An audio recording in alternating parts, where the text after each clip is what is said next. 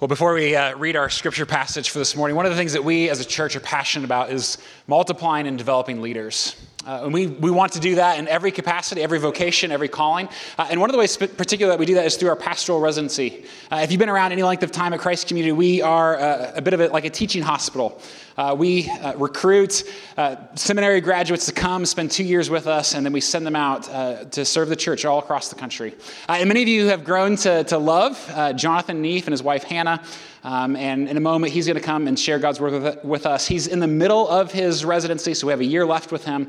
Um, we always call him Johnny Neef around the, the office. It sounds more like a rock star name, so you can do that if you want. He'll thank, he'll thank me later. Um, but let me, let me read our, our passage for this morning Acts chapter 14, beginning with verse 1. Now at Iconium, they entered together into the Jewish synagogue and spoke in such a way that a great number of both Jews and Greeks believed. But the unbelieving Jews stirred up the Gentiles and poisoned their minds against the brothers. So they remained for a long time, speaking boldly for the Lord, who bore witness to the word of his grace, granting signs and wonders to be done by their hands. But the people of the city were divided. Some sided with the Jews and some with the apostles. When an attempt was made by both Gentiles and Jews with their rulers to mistreat them and to stone them, they learned of it and fled to Lystra and Derbe, cities of Lycaonia, and to the surrounding country. And there they continued to preach the gospel. This is the word of the Lord. Thanks be to God. Let me be seated. Well, thank you, Nathan. It, it truly is a privilege to be here. I, am so grateful for the residency, for this opportunity to be, to be learning and, to be, and uh, to be growing here with you. So thank you. And even had me thinking about my time here and just the, the way you guys have, have welcomed my family.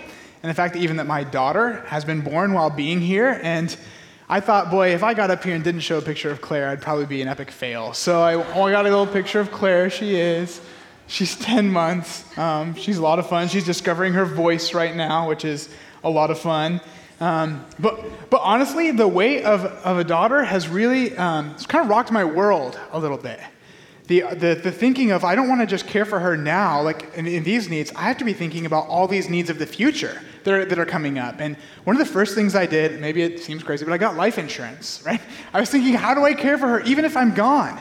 And again, I, I said a little bit humorously, but, but truthfully, it, it weighs on me. I want to have something that outlasts me in my care for Claire as she, as she grows. And as I was thinking about it, I was thinking many of you might have something similar where there are things that you're invested in that you want to see outlast you. Things that you want to invest in for the long haul. And maybe that, maybe that is your own kids, or maybe that's something you, a project you have at work, or maybe it's something that you've built or that you've created. Um, but there's these things that we want to last for the long haul, even when we're gone. And I bring up this tension because I think this is the tension that the Apostle Paul is wrestling with in our text this morning. He's wrestling with the mission and how does it last for the long haul, even after he's gone. So I'd love to kind of dive in and, and explore some of that this morning. But before we do, would you pray with me? Father, I confess my own inadequacy to do the work which outlasts me. Yet I thank you for your Holy Spirit who leads and who guides and who equips. May your Spirit be at work this morning, softening our hearts, speaking through your words, so that we might have changed hearts, changed minds, and changed lives. Amen. Well, if you have your Bibles, please turn with me to Acts chapter 14. We're going to be spending some time there in Acts chapter 14. Um, and what you need to know is last week's passage on Acts chapter 13 and this week's passage on Acts chapter 14 are part of the same story. Right? In fact, uh, what Nathan read for you um, is going to sound very familiar. Uh, Nathan preached last week that we are sent. Paul was sent, and we are also sent. And we are sent to do four things we're sent to proclaim the truth, we're sent to opposition, we're sent to persuade, and we're sent with joy. And hopefully, what was even read for you this morning, you just you noticed those themes. Uh, Paul came to the church in, in 14, 1 through 7, and he proclaimed the truth, verse 1. He was met with opposition, verse 2, and yet joyfully he stays to persuade the people of the truth, verses 3. And then eventually he's forced to leave due to the persecution that follows, um, the following verses. So hopefully you see continued those themes going on. Um, But what I want to notice is that Paul leaves the city of Iconium, and I got a map up there. It might be a little, a little hard to see all the words, but top right left, you can see like the Asia and then Antioch, and go down a little bit to your right, underneath Galatia, there's Iconium. And that's where Paul was, and now he just traveled to Lystra, and Lystra is 100 miles away. And the reason I bring up that map and show you where he is in the midst of his journey is um, this is the first time that Paul is um, encountering a completely Gentile audience. Remember, the, the, he's been going out on mission and he's been going to the Jewish synagogues first, and there's been Jews and people who've kind of known the message, but now he's going to a completely Gentile audience. And so that's where our story picks up in verse 8 and where I want to dive in a little bit deeper. Would you uh, begin reading with me in verse 8? Now at Lystra, there was a man sitting who could not use his feet. He was crippled from birth and had never walked. He listened to Paul speaking, and Paul, looking intently at him, and seeing that he had faith to be made well, said in a loud voice, Stand upright on your feet. And he sprang up and began walking. Now, if you're thinking to yourself, I think I've heard this story before, well, you're right. Uh, Jesus did this in Luke chapter 15, and uh, the Apostle Peter did this in Acts chapter 3, and now we have the Apostle Paul doing this here in Acts chapter 14. And it's kind of like, okay, Luke, why repeat the story? Luke, the author, why repeat this story? And what you need to understand is what, what Luke is trying to communicate is that there is the same power and the same Spirit of God that raised Jesus from the dead and allowed Jesus to perform miracles was alive and at work in Peter. For him to perform and do miracles is now alive and at work through the Apostle Paul. The Holy Spirit is at work to go about and change the world. That's what we're seeing. And it's, it's the command um, from the Great Commission in Matthew 28 to go and make disciples of all nations. And then even again repeated in Acts chapter 1 8, where um, he says, Go and be my witnesses in Jerusalem, Judea, Samaria, to the ends of the world. Well, we're in our text and we're watching as the people are sent and they're leaving Jerusalem, leaving Judea, leaving Samaria. Now they're approaching the ends of the world from, from their known world at the time. Like the, the message is going forth and it's being faced with opposition as Nathan said, will it be able to go forth? And what we need to see is that the Spirit of God is fulfilling the work of God and that nothing can stop that mission. But you also might be wondering okay, I get then why the story is repeated, power through the Spirit. Okay, why miracles? Why? I mean, miracles are the part of the Bible that's sometimes hard to believe. Like, couldn't we like show the power of the Spirit a different way? But what we need to understand is about that culture, that time, what's going on. And in their culture, having a miracle is showing that there is power and there is authority behind the person.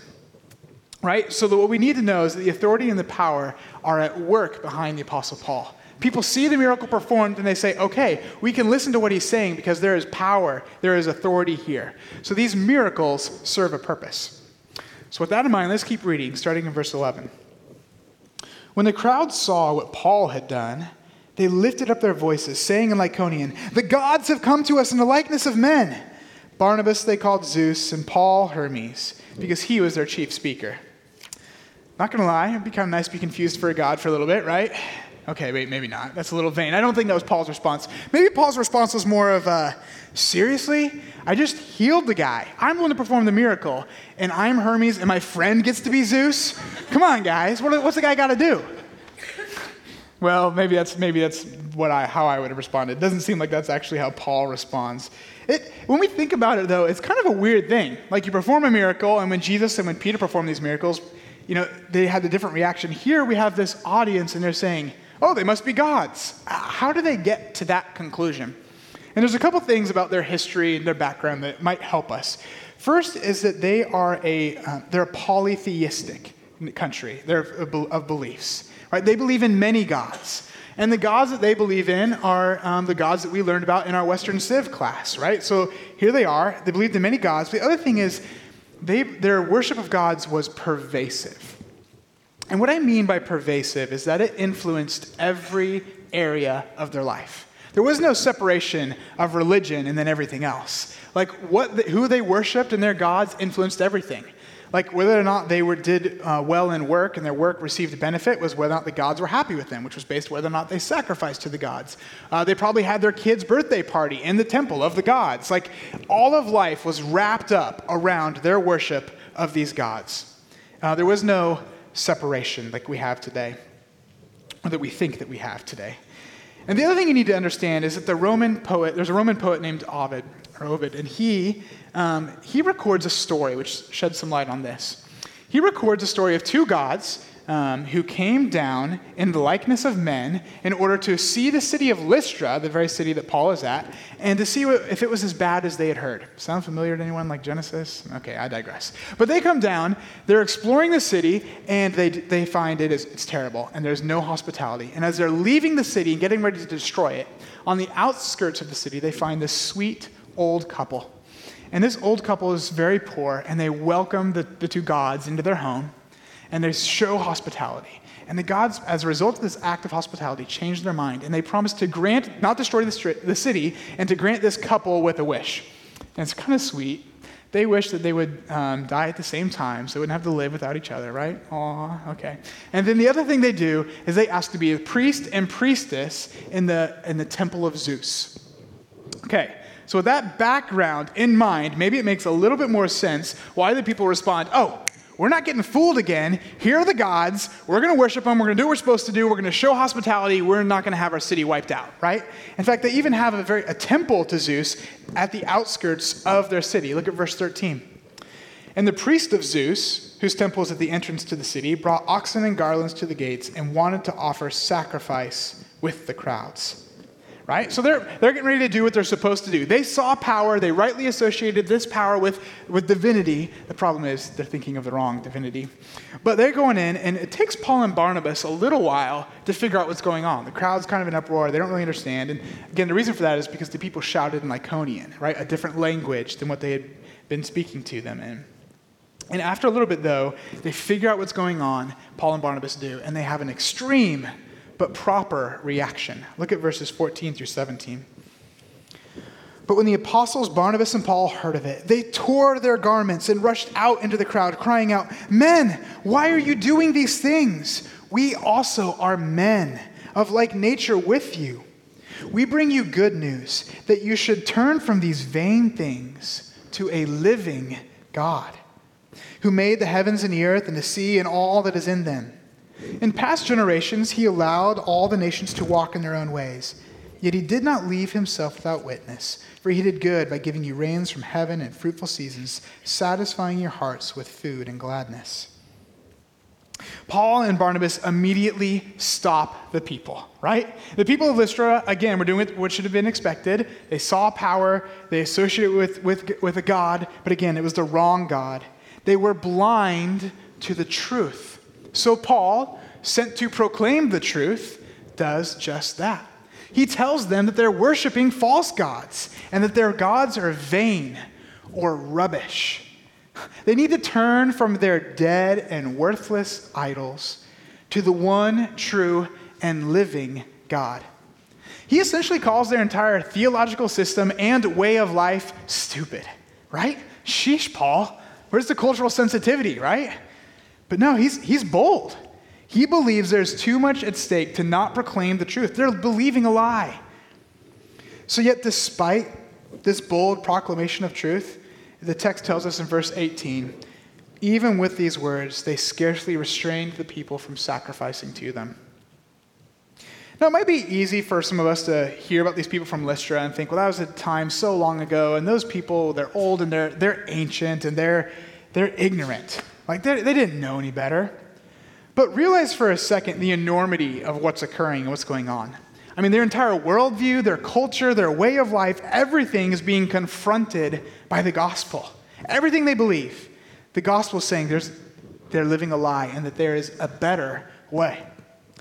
And they had to confront and come to the realization that everything they believed is, is wrong, right? So that's what's hitting them. And maybe even think about our own cultural traditions and beliefs, right? I mean, think for a moment, someone came to us and said, yeah, Christmas, Thanksgiving, 4th of July, everything that you believe, your entire way of life, like what you do, it's wrong, you're stupid, and you need to do something different. Like, that'd be really hard to receive and to think about doing it differently. But what I want to argue is that our own cultural traditions and beliefs are also confronted with the gospel, right? Well, our beliefs don't often look the same as they might have to, that, to them in their time period. We do live in an age of practical atheism. God's fine for us on Sunday and for church, but He certainly shouldn't change the way that I work or the way that I go to school or the way I use technology or what I save for or spend money on or live for or die for, right? God, God should have no part in that. But you see, we spend so much of our time saying that we believe in God, yet we mindlessly pursue vain and worthless idols, things of, this, of the, what the world would define as for sex and for money, success and power, security, just like everyone else. You see, the gospel is contrary to what the world tells us to believe. And the gospel demands a renouncing of that and a radical turn to Jesus to give him our allegiance. So let me pause for just a moment and let us even consider a few questions for us. Friends, what are the idols in your life that you seek to pursue? Are you aware of them? And if you are aware of what those idols are, in what ways do you ignore your allegiance to God and pursue whatever it is you want? Are you willing to trade those things and follow Jesus? My assumption is that before we're too hard on the people of Lystra, we should take a look in the mirror. Because the gospel is truth, but that truth isn't always what we want to hear. And sadly, for many of the people of Lystra, they felt the same way. They didn't want the truth. Some believed, but others didn't. They follow the same pattern that Nathan told us about. Paul was sent to proclaim the truth, and yet Paul was also sent to face opposition. Let's read verse 19. But Jews came from Antioch and Iconium, the cities that Paul had previously been in, 100 miles to get to Lystra, and having persuaded crowds, they stoned Paul and dragged him out of the city, supposing that he was dead. Wait a minute. Paul, this isn't how it's supposed to work. I mean, I know you're passionate about this, but you were going to show us how we should build for something for the long haul. Like, you were set on mission. Like, what's going on? Why is Paul here? This brings up the questions I had at the beginning, some of those tensions of wanting my work to last for the long haul, of Paul wanting to build something that would outlast him, right? Today's story was supposed to help us know how to do that, but right now it doesn't look like it's helping. And what I would like to say is that here is where the story turns. Here's where we see a shift. And I believe that there's where Paul starts to shed light on his plan, where he shows how what he's doing is being built to care for the long haul. There's three things that I think Paul displays. The first is those who build for the long haul multiply disciples. Those who build for the long haul multiply disciples.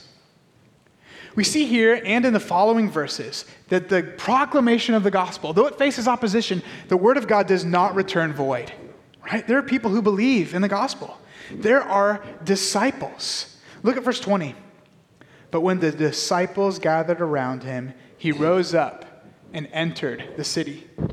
Now, obviously, we do have the miracle that Paul is still alive. No, I don't think he rose from the dead because the verse made it clear that he, they assumed he was dead. So I don't think he was. But there is still the miracle that he's able to get up, meet with the disciples, go into the city, like keep walking, and the next day travel even to Derbe. So there's, there is a miracle here. But what I really want to focus on is the miracle that there are people who've believed, that there are disciples. It was only Paul and Barnabas at this point on the trip. And they come down there and so that when we see these the disciples in this verse, we know that these are converts from Lystra. These are people who have heard the word proclaimed and believe. Further proof, God's word does not return void. Now, notice that the following verses, verses uh, they give us more explanation and information about how Paul multiplies these disciples. Let's keep reading. And on the next day, he went with Barnabas to Derbe. And when they had preached the gospel to that city and made many disciples, they returned to Lystra and to Iconium and to Antioch, strengthening the souls of the disciples, encouraging them to continue in the faith, and saying that through many tribulations we must enter the kingdom of God. I hope you're seeing many of the themes that Nathan and I were have trying to discuss, even throughout the book of Acts, that are here. But what I especially want to highlight is that his return. Look again at the map with me. So he came down to Derbe. That's where he is now. He's making more disciples. And his end goal is get back to the Antioch on the far right, Antioch of Seleucia. That's the sending church, the church that sent him out on his missionary journey, as it's often called. So he wants to get back there. And to me, the easiest course of action is to go through Tarsus and then get right back. going to your right. And Tarsus just so happens to be his hometown. Like he could go there, get a home cooked meal, like see his friends and family, and then travel over to Antioch. Like a lot shorter. But no, Paul doesn't do that. Paul goes back to Lystra, where they just tried to kill him, and to Iconium, where they tried to kill him, and to Antioch, where people traveled to kill him.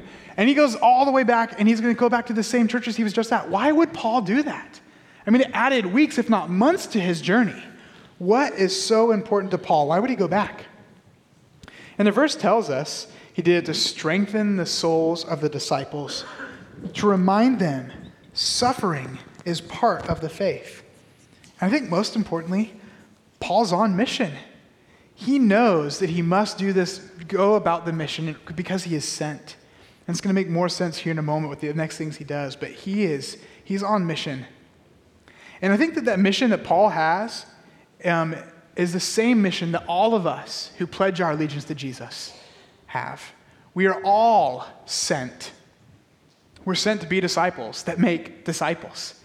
And this is the purpose of both the church gathered here on a Sunday morning and the church scattered as we go about. And actually, this is the mission statement of Christ's community. Reed mentioned it this morning as he, as he was giving the introduction. Christ's community says, We desire to be a caring family, multiplying disciples, influencing our community and world for Jesus Christ. You see, we don't think that this, uh, our mission statement at Christ Community, we don't think it's original, nor do we think it's optional. Rather, we think it's modeled after the command of Jesus and the example of the apostles. Just like Paul, we desire to be in it for the long haul. We want our work to matter and to continue past our earthly existence. Therefore, we build for the long haul by multiplying disciples. But this isn't the only thing that Paul's doing by returning to those other cities. Paul's doing something else. The second thing we see Paul, do, Paul doing is that those who build for the long haul multiply leaders. Those who build for the long haul multiply leaders. Up until this point in the story, it seems like most of the work has been to make disciples, and he's done that through the proclamation of truth, of the gospel. And Paul's going back through these cities now, and he's doing something else. He's multiplying leaders. How? By appointing elders. Let's look at the verse. Verse 23. And when they had appointed elders for them in every church, with prayer and fasting, they committed them to the Lord in whom they had believed.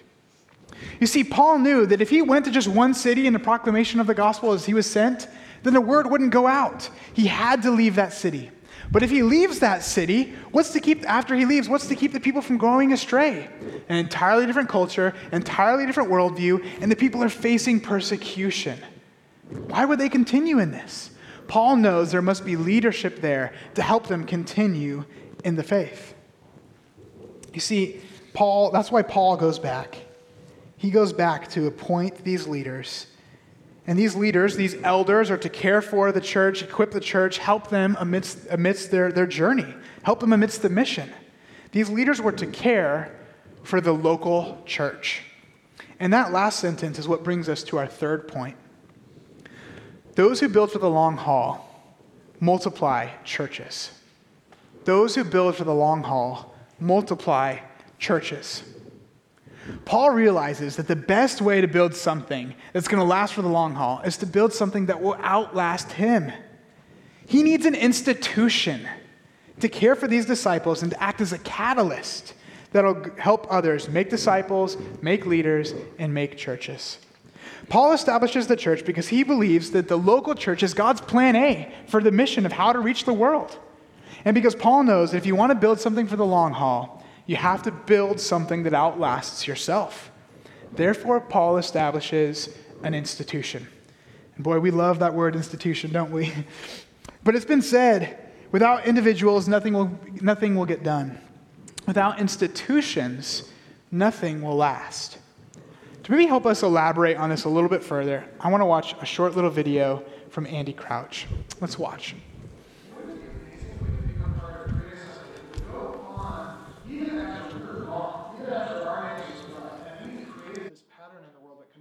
to the shalom of the world. Mm-hmm. And that's, I think, what institutions are meant to be. Now, this is, I mean, this is not a topic people uh, like to identify with. Uh, I think people don't want to be institutional. You know, people say, well, I, I'm spiritual, but I don't like institutional religion. And, you know, institutionalized. We say if someone's institutionalized, that's not a good thing. that's, No. that sounds that does not sound like flourishing. Um, but I think the biblical mindset is there is no real shalom unless your children's children inherit it. There's this amazing language of generations in the Hebrew Bible in particular. And I think it's very interesting that the people of God are called the family, not just of Abraham or Abraham and Sarah, but er, Abraham, Isaac, and Jacob. It's three generations before that kind of pattern of the people of God is established in the world. So I want, I want us to think about using our power in ways that would last at least to our children's children. Yeah, I love how he talks about things lasting past you, like things that outlast you. And then I also uh, love how he points out that we don't like to talk about the institution of the church, right? Institution tends to be a bad word we don't like to associate with. But if you think about it for a moment, it's exactly because of the institution of the church that we are all sitting here today, right? Over 2,000 years ago, 7,000 miles away, one man changed the world. But why are we sitting here? And why do we know about it? Because of the institution of the local church. Even think about the Apostle Paul, who's been dead for 2,000 years, but yet the church still remains. This fits with the tension that I brought up at the beginning. How do I care for Claire in the long haul? Paul wanted to make sure that his little baby, the mission that he was given to by God, that it would last. And what was his plan to do that? The local church. Something that would outlast him and care for the mission even after he was gone. But now you might be wondering, yeah, but, but doesn't the church, like, isn't it just about like saving souls? And I would argue with you that that is an incomplete understanding of what the church is and what the church does. Yes, the church does seek individual transformation, but the church also seeks cultural transformation. Both of those areas are needed for a complete understanding of what the church does.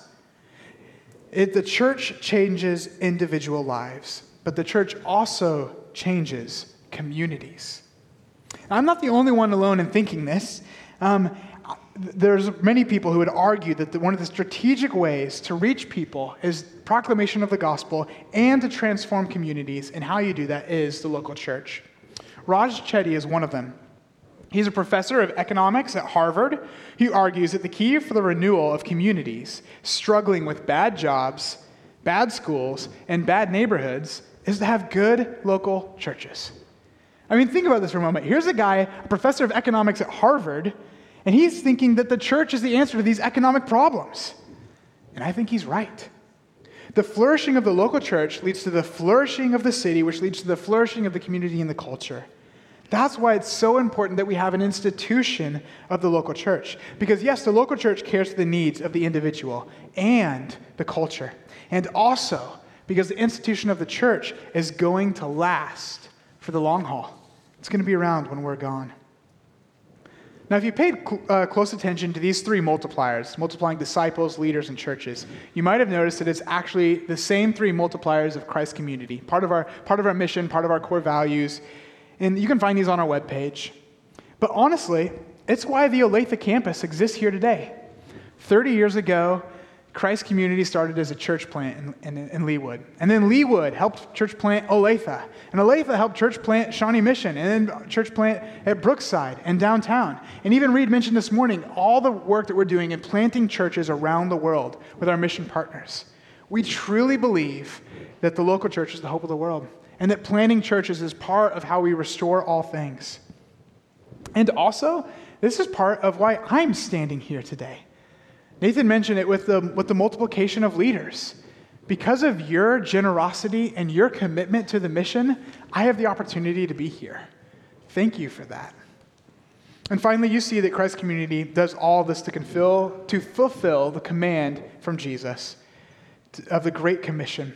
The church seeks to make disciples because we are sent. But notice this sent language. It's not just about the church on a Sunday morning. Right, right? Church, the church is not just a Sunday morning gathered together. Yes, we do that to be strengthened, to encourage, to worship together. But the church is also the church scattered. You are the church. And your mission is to make disciples wherever you are because you are sent into this world around us. Not only are you sent, but you're sent for the long haul.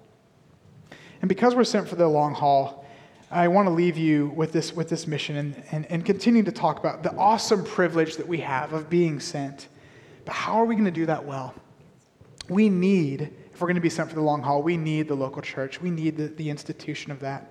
So I want to challenge you with just a few, a few next steps that you might, be, might consider taking. The first is for some of you, you need to surrender your life to the true and the living God. Quit following after your dumb, dead, and worthless idols. Surrender your allegiance to Jesus. For others of you, you need to buy into making your work count for the long haul. And how do you do that? How do you invest in something that will outlast you? By the three multipliers multiply disciples, leaders, and churches. Let me ask you a few diagnostic questions to kind of help us see where we're at. Do your coworkers or classmates, do they know that you're a follower of Christ? Do your coworkers and family see you living for things that matter or chasing after the things that the world might define as success? Are you invested in the lives of leaders? Maybe that's the lives of kids here at this church, or maybe your own kids, or maybe you're invested in someone a stage behind you at work or in school. Wherever that might be, or do you have find people and seek to mentor them, to help them grow, to help them be established as leaders? Are you committed to the local church? Do you attend regularly? Are you a committed member? Do you serve faithfully? Do you give sacrificially? And for some of you, the answer to all those questions was yes. And here I want to challenge you to keep going don't give up. Don't lose sight of the goal. Don't lose sight of the mission. Continue believing and to continue to persevere in the faith, remembering that your work is a part of restoring all things for the glory of God. We are sent. We are sent for the long haul. Join in on the mission of the church. I want to close our time together with this tangible reminder of what the church is about. We exist for the long haul, we aren't going anywhere. And we do this through the multiplication of disciples, the multiplication of leaders, and the multiplication of churches. Amen. You guys can have a seat. Uh, for those of you I haven't had the chance of meeting, my name is Ryan Deeker, and uh, I have the privilege of serving on our elder leadership team here at Christ Community. Uh, my wife Nikki and our family have called Christ Community home for, for the past 11 years. Um, and one of the things that we love about Christ Community is that we are in it for the long haul. As Johnny Neef, I'm sorry, I can't do it. It's Jonathan. Um, I tried. Um, but no, as Jonathan talked about this morning, one of the things that we have been focused on from the very beginning of Christ Community is building an institution that is in it for the long haul. And one of the ways that we do that is um, from the very, very beginning, um, the elder leadership team instituted a sabbatical policy for our pastors and directors. Um, and the concept of a sabbatical um, really is founded in the biblical concept of Sabbath, um, that God both demonstrated in Genesis but also commanded in Exodus. Um, and we see this as a chance for renewal. Um, both for um, our pastors and leaders, um, as well as our congregations. Uh, and so, um, both our church, as well as academia, as well as some businesses, have um, sabbatical policies in place. So, practically, what does this look like for, for Christ Community? Um, our leaders uh, have the chance to have a sabbatical after the first five years, and then um, subsequently after every seven years after that. Um, and so, what this means is there's enough gray hair in Nathan's beard um, that he's made it to sabbatical number two. Um, and so, um, with that, I would ask um, kind of uh, Nathan and Kelly and David and Eden to come up and join me um, on, on stage here. Um, one of the things that we uh, believe about sabbaticals is that it's not, it's not a privilege, it's not a reward, um, it's a chance for us to invest in our leaders. Um, I don't know if you guys realize this, but on average in the US, pastors stay at churches about two to three years. Um, so, Nathan, you're four to six times above average. Um, so, um, don't, don't ever let you tell differently. That's right. Um, so, practically, what does this mean? Um, we've got one more week. so, uh, these guys will be with us again next week, but starting about I don't know, 10 minutes from now, a week from today, um, they'll be on sabbatical, um, and they'll be back October 1st. Um, so it's a long time, um, but we have a, an awesome team in place here with Patrick and Reed uh, and the team both in Olathe as well as, as churchwide here at Christ Community. So um, if you uh, if you have Nathan's email, um, it'll be shut off until October 1st. If you have his cell phone number, don't text him until October 1st. Um, he won't reply. Um, but we want to give uh, them a chance, both as a family, as a couple, um, and, as, and, for Nathan as a leader, um, to refresh, to renew, um, to grow, and to come back energized for, for the next seven years, so that by the third time, that grip, full gray beard is in place. Um, so, with that, um, I would love to ask that you guys, if you have a chance, drop them a note this week of encouragement. Um, and then over the next three months, um, pray for them as family, um, as a couple, um, and as leaders. Um, so let's do that right now. Let's pray for them. Um, if you join me in prayer. Father, I thank you so much for, for the Millers, for, for Nathan and his leadership, both for Olathe and for Christ Community as a whole. Um, Lord, we pray for Nathan and Kelly and their marriage, that you would take the next three months to strengthen and renew um, their friendship um, and their relationship. And we pray uh, for David and Eden that they would have a, a, wonderful time over the next three months with their parents, um, that they could grow together as a family. It's in your name I pray. Amen. As we stand for the benediction, would you uh, join me in thanking them again for everything that they do for us?